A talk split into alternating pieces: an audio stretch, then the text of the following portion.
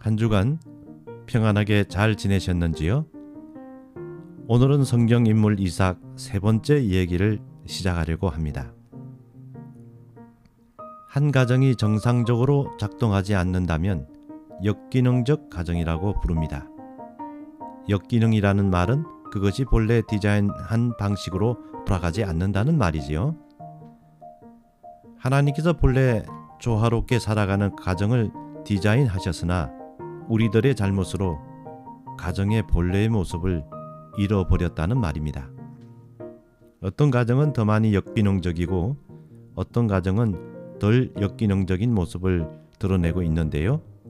모든 가정은 어느 정도 역기능적 모습을 가지고 있다고 합니다. 성경인물 이사카 리브가는 매우 역기능적인 가정을 만들었던 부모이었던 것 같습니다. 왜 그렇습니까? 역기능적 가정의 특징 중에 하나가 분명한 문제가 있음에도 불구하고 가족들은 공개적인 대화를 끓인다는 점입니다. 야곱이 눈이 오던 아버지를 속이고 형 에서가 받을 축복을 자신이 대신해서 받았습니다. 아버지에게서 받을 축복을 동생에게 빼앗긴 에서는 야곱을 죽이기로 맹세했지요. 이러한 심각한 상황이 벌어지고 있음에도 불구하고 그들 가족들은 이 문제를 다루지 않았다는 것이 놀랍습니다. 만일에 건강한 가정이라면 어떻게 했을까요? 이 문제를 해결하려고 함께 노력했겠지요. 맏아들 에스가 동생을 해야겠다는 말을 들은 리브가는 남편 이삭에게 전달했을 것이고 이삭은 두 아들을 불러서 이렇게 얘기할 것입니다. 얘들아, 동생이 형에게 한 얘기를 들었다. 이번에 일어난 일에 대해서 우리 서로 솔직하게 얘기를 나눠보자. 그들은 대화를 통해서 어떤 해결책을 찾으려고 했겠지요. 그러나 그런 일은 이삭의 가정에서 일어나지 않았답니다. 이삭은 그 일을 알고 있음에도 불구하고 아무 말도 하지 않습니다. 리브가는 야곱을 멀리 떠날 보낼 계획을 세웠습니다.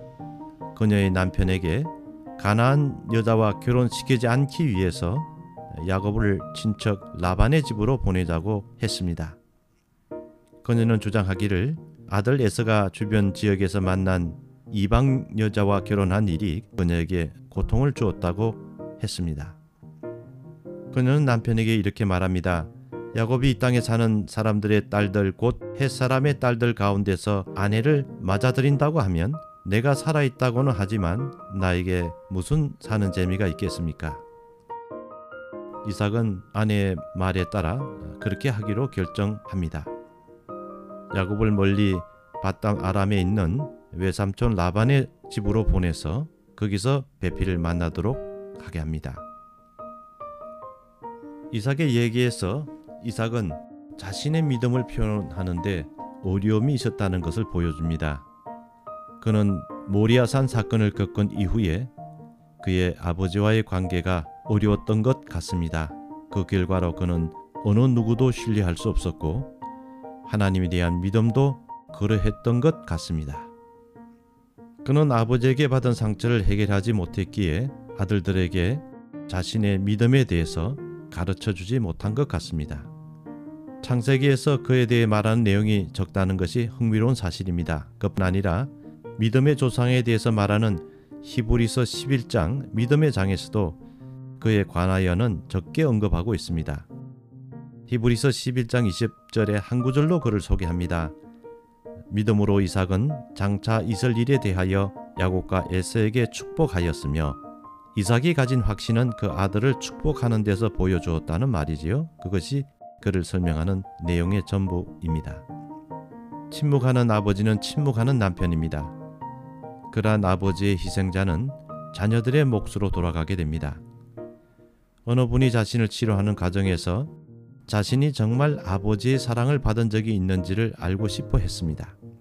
그의 아버지는 그에게 너무 엄하셨기 때문에 그가 아버지에게 다가가서 그와 대화를 나눠본 기억이 없었다고 했습니다.